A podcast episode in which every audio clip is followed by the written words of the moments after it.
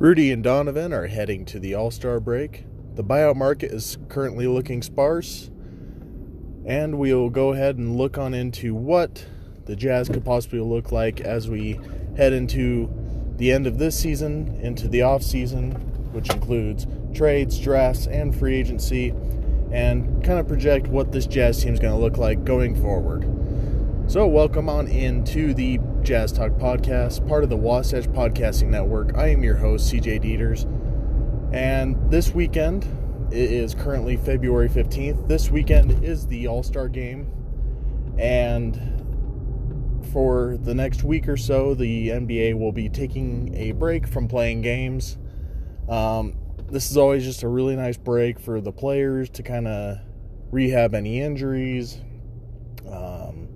You know, take their family on vacation, be with their families, um, and you know, allow the the coaches and everybody that's been, you know, getting you know five hours of sleep a night and constantly worried about the next opponent and all this kind of stuff. Just a little bit of time for their mind to rest and move on into what is you know the last 25 ish games of the season and into the playoffs. Um, and it also gives front offices time to, um, you know, look at what exactly they have planned going forward for the next year, um, and going forward, guys that they'd like to bring back onto the team, maybe guys that they're willing to let go of this summer, all that kind of stuff. But anyway, um, the Jazz don't have any participants in um, this happened last night, but the uh, Rising Stars game, the Jazz don't really have any first or second year players that are getting normal playing time. They don't have anybody in the dunk contest or three point contest or the skills challenge. Now I think it'd be really fun to see Joe Ingles in the three point and the skills challenge, but he has said before that he really doesn't want to go to All Star Weekend because it's a time for him to be with his family and and be away from basketball for a little bit. But the Jazz do have two guys, in Rudy Gobert and Donovan Mitchell, that are heading to the All Star game this year. Um, it's the first time the Jazz have had an All Star since Gordon Hayward, and it's the first time that they've had two All Stars since 2008, I believe, which was Carlos Boozer and Mehmet Okur. Um, so it's, it's a big thing for the Jazz. They're, they're getting the uh, recognition that they deserve. Um, Rudy is finally becoming an all star. I think he definitely should have made it last year, and he probably should have made it the season before that. But he is finally getting the recognition he needs or he deserves. And Donovan Mitchell, as a third year player, is climbing up the ranks as one of the top players in the NBA, and that's really cool to see. Um, you know, this season he's really upped his efficiency a ton. Um, is more focused on actually getting all the way to the basket or getting fouled or putting up threes. Um, he's starting to rely less on the mid range and the floater game. He still shoots a lot of them. I wish he would turn a couple of those shots into shots at the rim and further increase his efficiency. But on the whole, um, he's really becoming you know, a superstar level player. He's becoming a very efficient offensive player. He's a good defensive player. And then um, Rudy is, you know, he's a, he's been the best defensive player in the NBA for I think the last four seasons. The year that Draymond Green won it, um, Rudy should have won it that year too. Uh, won the defense player of the year. My bad. Um, and it looks like he's going to win it again this year as well.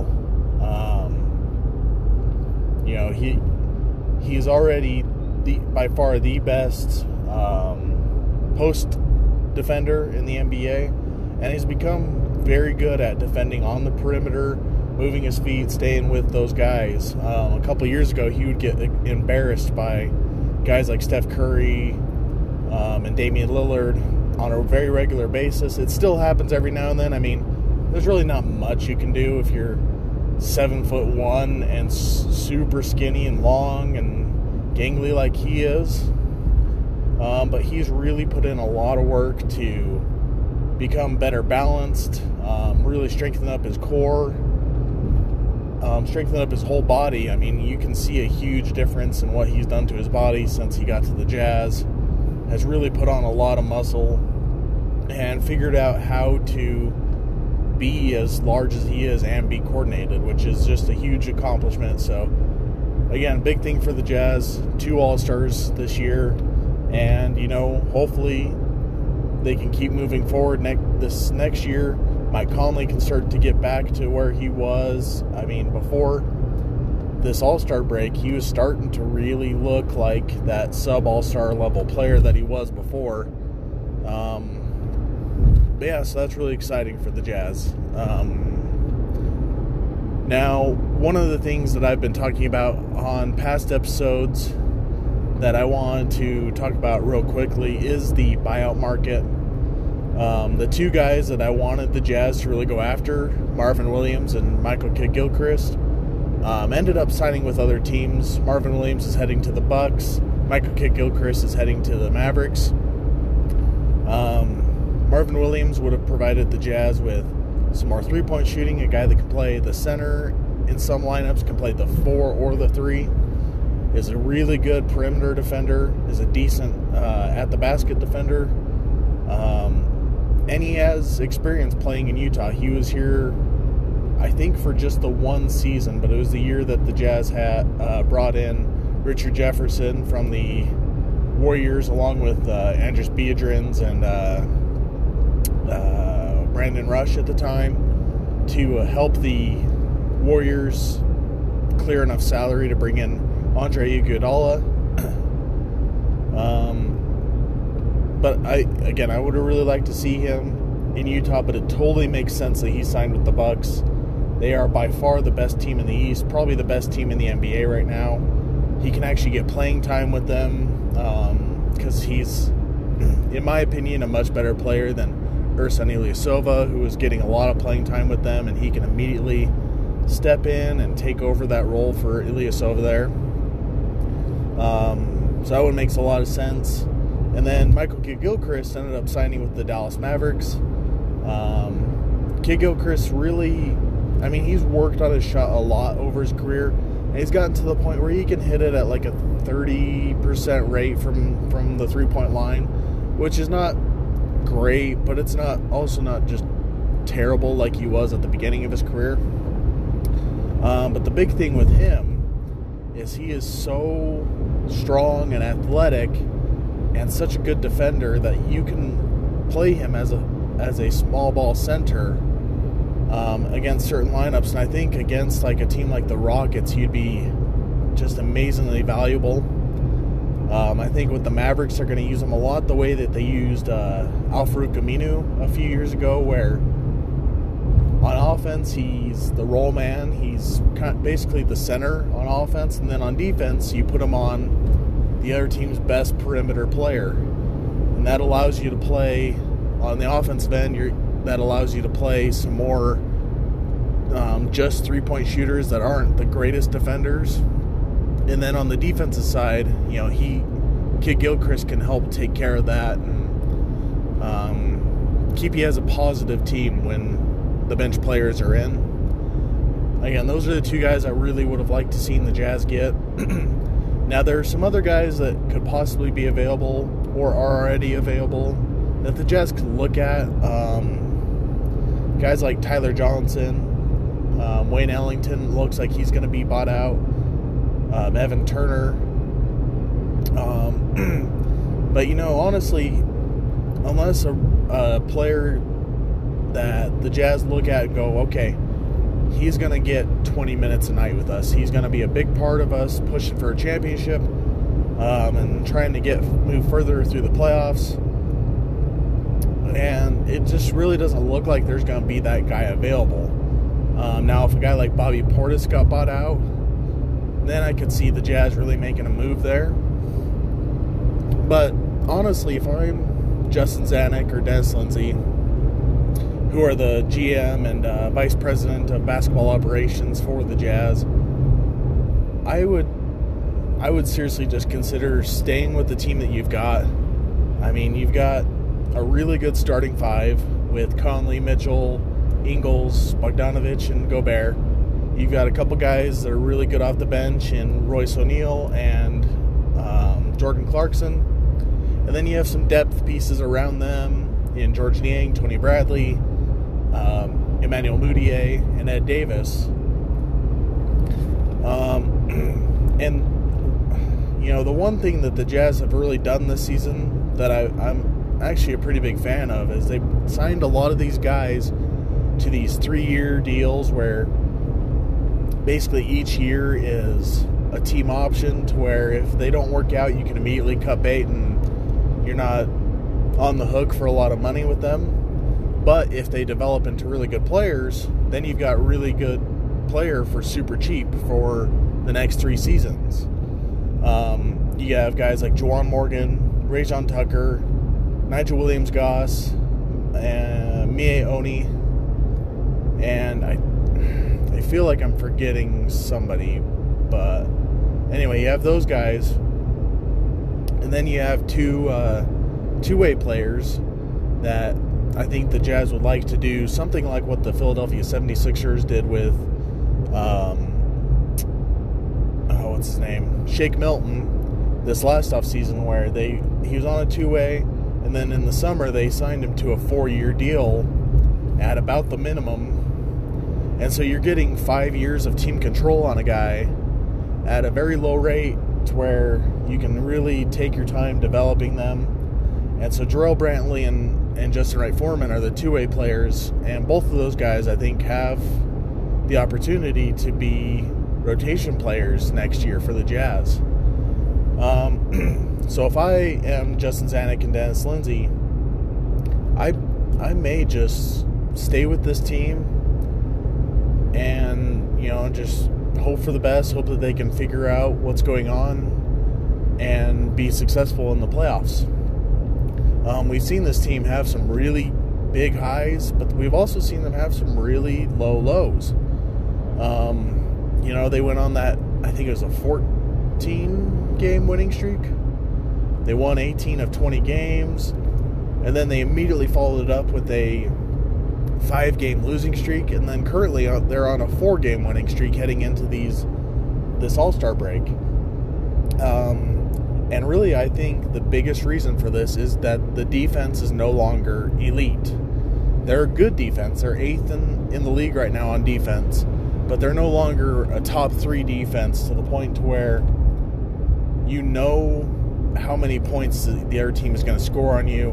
You just got to beat that number. I mean, last year, you know, the Jazz were going to hold teams under about 105 points every single night. Every now and then they'd give up a big game, but you know, you could count on like 90% of games we're going to hold teams under 105 points.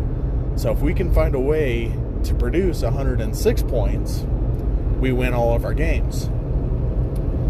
This season, it's a lot different. That that defense is just it's not as it's not as good. Um, you know, losing Jay Crowder and Derek Favors. I mean, yeah, it's going to get worse, but the offense is so much better than it was last year. And so the big thing for the Jazz heading into this time after the All Star break is figuring out um, how do we get this defense to be consistent enough that our amazing offense can carry us and win games? You don't need to be the number one offense in the league anymore, or number one defense in the league anymore. But if the Jazz can hold teams, like I said, to around 105 points or less, they have enough offense to beat just about any team in a seven game uh, series. Like if you can hold the Bucks to about around 100 points, I think the Jazz could beat them in a series. Same with the Lakers, the Clippers, all these other teams. And so for uh, Quin Snyder, Alex Jensen, and all the rest of the assistant coaches, that's going to be the big thing heading into this post All Star break period and heading into the playoffs is how do we get this defense to a point that you know, we're not getting killed by teams and we have to score 125 points to win games. I think the offense can score 125 points in a lot of games, but we, you know, the, the team should need to do that um, to be winning. So that that is really what I'm looking forward to for the Jazz, and it, it starts on the perimeter. If the perimeter guys can slow down the uh, the offensive players enough to where Rudy can get into position, I mean, the defense is amazing. But over that five game losing streak, we saw the defense a lot of times just give up free runs to the basket, and Rudy's got to try and and contest that shot while trying to stay on his guy, and it just doesn't work out. But if you give Rudy enough time to get into position, use his little jab step that he uses to make them commit either way, and then contest the shot, the defense will be a lot more su- successful.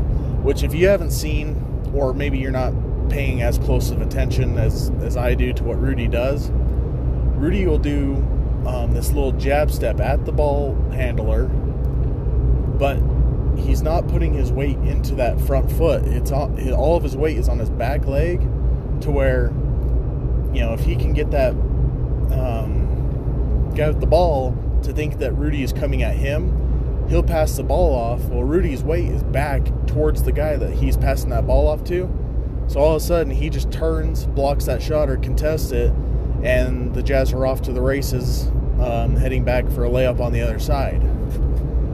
Now, like I said, if if the uh, offensive player is getting way too much speed coming towards the basket, there's really not much Rudy can do. He has to either decide, all right, I'm going to commit at this guy with the ball, and hopefully I can deflect the ball away or block his shot, or I've got to stay home and I might just be giving this ball handler a wide open layup. Um, so, that, again, that's what I've been looking for for the Jazz to work on coming out of this All Star break, and for Quin and his staff to really look at in the film as to how he can differently position his guys to make them more effective on the defensive side of the ball. Um, and so finally, we'll uh, go ahead and look into next season for the Jazz. I know this is a little premature and whatnot, but I, I, I feel like it's it's a good exercise to at least look forward to it and you know try and get inside the mind of these front office guys as to because you know guys like Dennis Lindsey and Justin Zanik like yes they look at the day to day but you know that they're looking a year in advance, 3 years in advance, 5 years in advance. They have tons of spreadsheets going as to you know who's going to be available in free agency, um, all the different drafts, who could possibly be available for trade, all these different scenarios. And so I just wanted to really quickly look at to look into what the Jazz could be looking to do um, heading into this free agency period. So a couple things to keep in mind. Um, Mike Conley has a $34.5 million contract for next season, but he has an early termination option on there, which means that he could decide to void the contract and sign a new one, whether it be with the Jazz or with a different team. Um, Jordan Clarkson is going to be a free agency, but the Jazz have his bird rights, which means that the Jazz can go over the salary cap to bring him back in. Um, so the salary cap is projected to be around 115 million, and I think if Conley picks up his option, the Jazz will be at 100 and oh, what is it, 108, I believe. I'll have to check those numbers.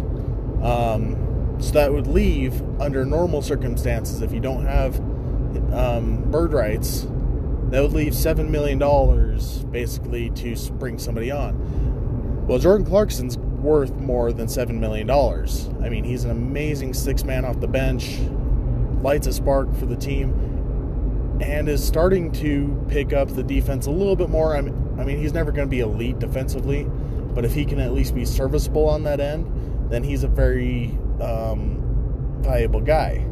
However, not that many teams have salary cap space, so I think the Jazz can get a little bit of a deal. I mean, in a year where there's a lot of cap space available, I see, I could definitely see a team giving Jordan somewhere in that 15 to 17 million dollar range per year. Um, right now, he, his contract that he's currently on is 13 and a half million per year. And if I'm the Jazz, if I could get him at that number or any lower than that, I'm definitely bringing him back because, you know, if he works out, then that's a great contract. Or if, you know, you draft somebody else that fits that six man role better, then Jordan Clarkson becomes a very valuable trade chip going forward. Um, the other free agent um, this offseason is Emmanuel Mudiay. Now, the Jazz do not have bird rights on him because they signed him to a one year deal this year. And so they would have to bring him back with salary cap space. And I think Mudiay has shown enough growth this year with the Jazz that there will be a team out there willing to give him in that probably the eight to ten million dollar range per year.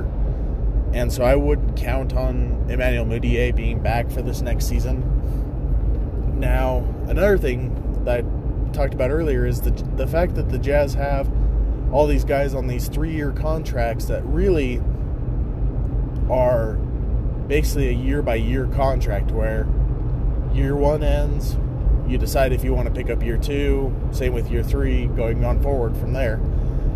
Um, so if the Jazz really wanted to, they could decide that none of those guys are going to work out, and all of a sudden they have four four more roster spots open. Now, if I am Justin Zanik and Dennis Lindsey, what I am looking to do is so this year's draft, and I'll get into the draft in further episodes, especially on the the main NBA channel. This year's draft is really not a strong draft, um, especially star wise. Um, I think there's going to be teams trading. Whoever gets the number one pick this year, I think is going to trade out of it because you might end up taking a guy that ends up just being a total bust because there's no clear number one in this year's class.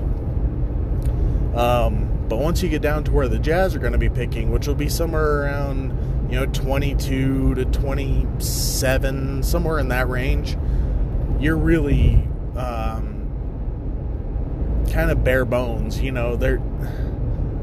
I mean, in every draft, there's always guys that nobody saw coming that ends up being a star. But, you know, on for the most part, I wouldn't be too excited about drafting late in the draft in this year's um, this year's draft. Um, so if I'm the Jazz, I would look to move Ed Davis and his five million dollar contract, mostly because he just hasn't worked out very well. Um, even though he is a very good player, he just doesn't fit what the Jazz do. Um, I would be looking to move him along with that pick and either pick up a couple seconds in, in this year's draft to where you can take chances on guys that are like four year college players, kind of like um, they did with Jarrell Brantley, Miye Oni, and Justin Wright Foreman this year. Um, bring a couple guys in as uh, two way players for the next year. Um, or move those two, or move Ed Davis and that pick, and try and pick up um, a first for a later year. So you open up a roster spot by moving Ed Davis. So now you're at 14 spots, um, 14 open spots, or one open spot, 14 uh, roster spots filled. You let Emmanuel Mudiay go in free agency just because he's going to be too expensive. Now you're to 13. You have two open spots. Um, and honestly, I would be looking, if I'm the Jazz, to basically retain the team, bring back Jarrell Brantley and Justin Wright Foreman, and go forward with that team from there. Um, as far as backup centers, I think Jarrell Brantley and Juwan Morgan could be really good small ball centers. Um, Tony Bradley has really developed a lot still need still has a long way to go, but has really developed a lot into a player that is very valuable and gives them really good minutes when Rudy Gobert is off the floor. So at the center spot, you'd be pretty comfortable there. Um, Juwan Morgan played a, quite a bit of time at the center when they played the Rockets and looked really good in that spot. Um, you know, he's super active guy, pretty athletic has a really good jump shot, and is just a, a one of these guys that really just tries hard every time he's on the court. And so I like him a lot. And then Jarrell Brantley, even though he's only six six, has a seven foot one wingspan, um, is extremely strong, and can also help space the floor. So against certain lineups, the Jazz have the ability to go small ball um, with those two guys. um, the power forward position, if you just stay pat, stand pat, and go with what you're doing, um, you know Bojan Bogdanovic and Georges Niang going forward, and then of course Juwan Morgan and Jarrell Brantley can play the four.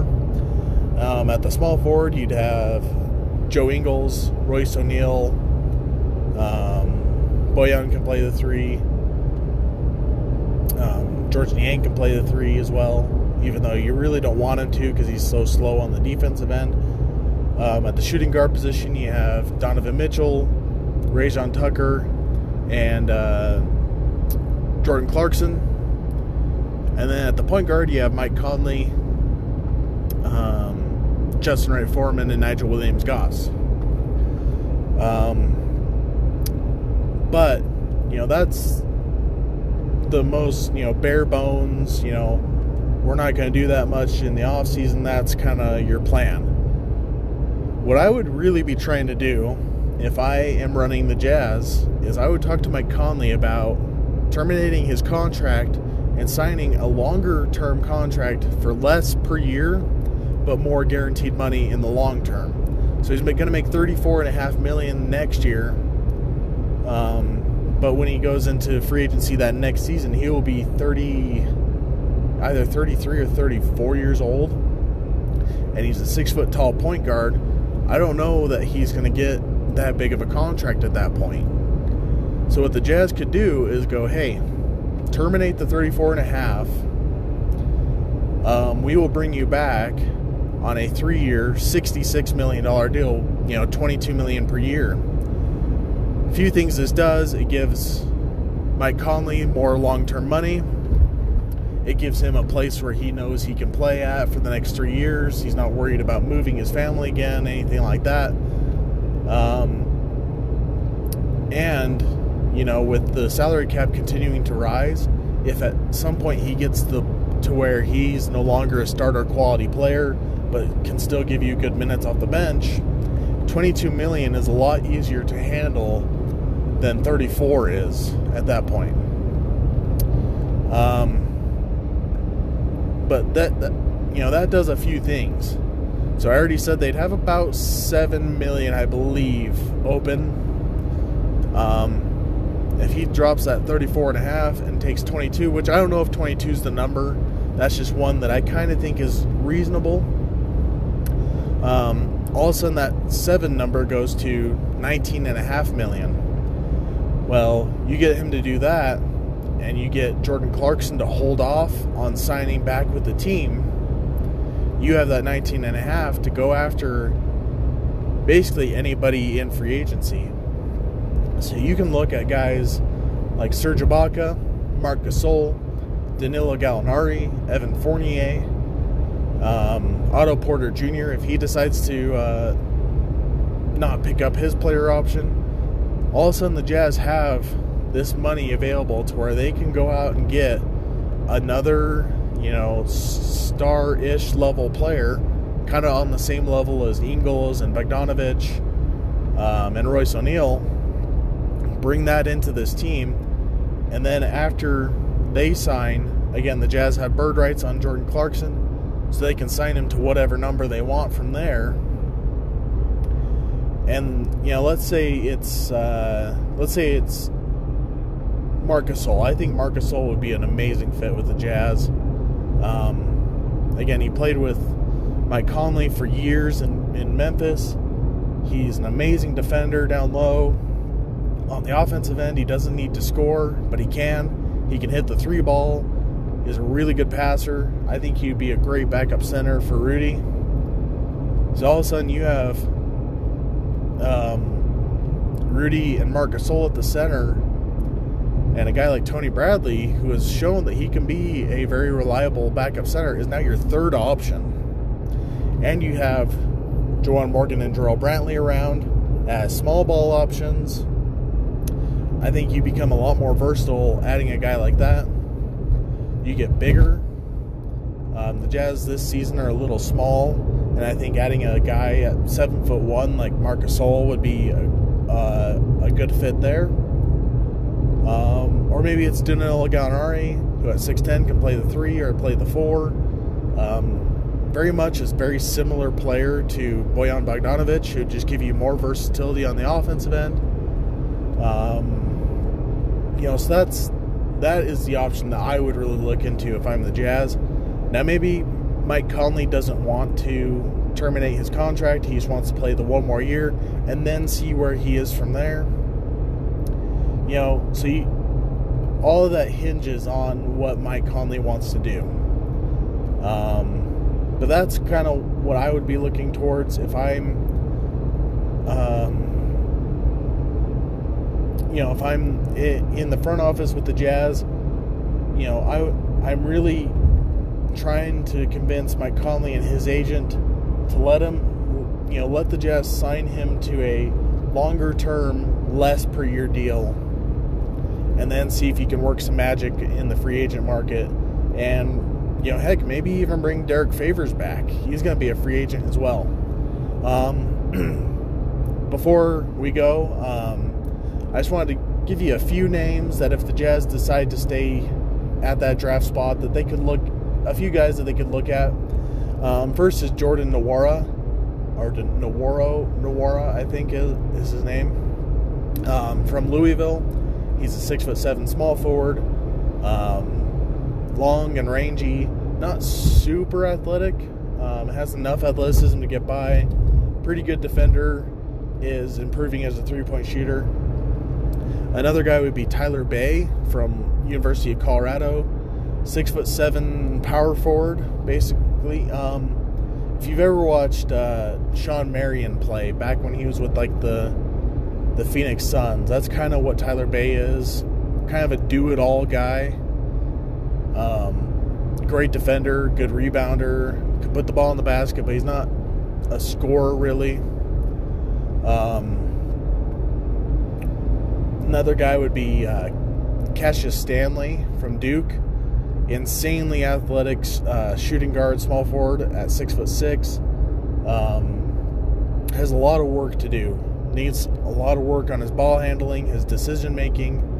Um, his defense. He's got the, the tools to be a great player, but he's going to need quite a while to develop. Um, we'll talk more again about the draft later on. Um, and if you listen to the main page, I'll go more into the draft, more in depth um, in future episodes. Um, but yeah, thank you for listening. Um, you can follow this podcast on Instagram at Wasatch Basketball Pod, or you can send me an email at wasatchbasketballpod at gmail.com. Go Jazz!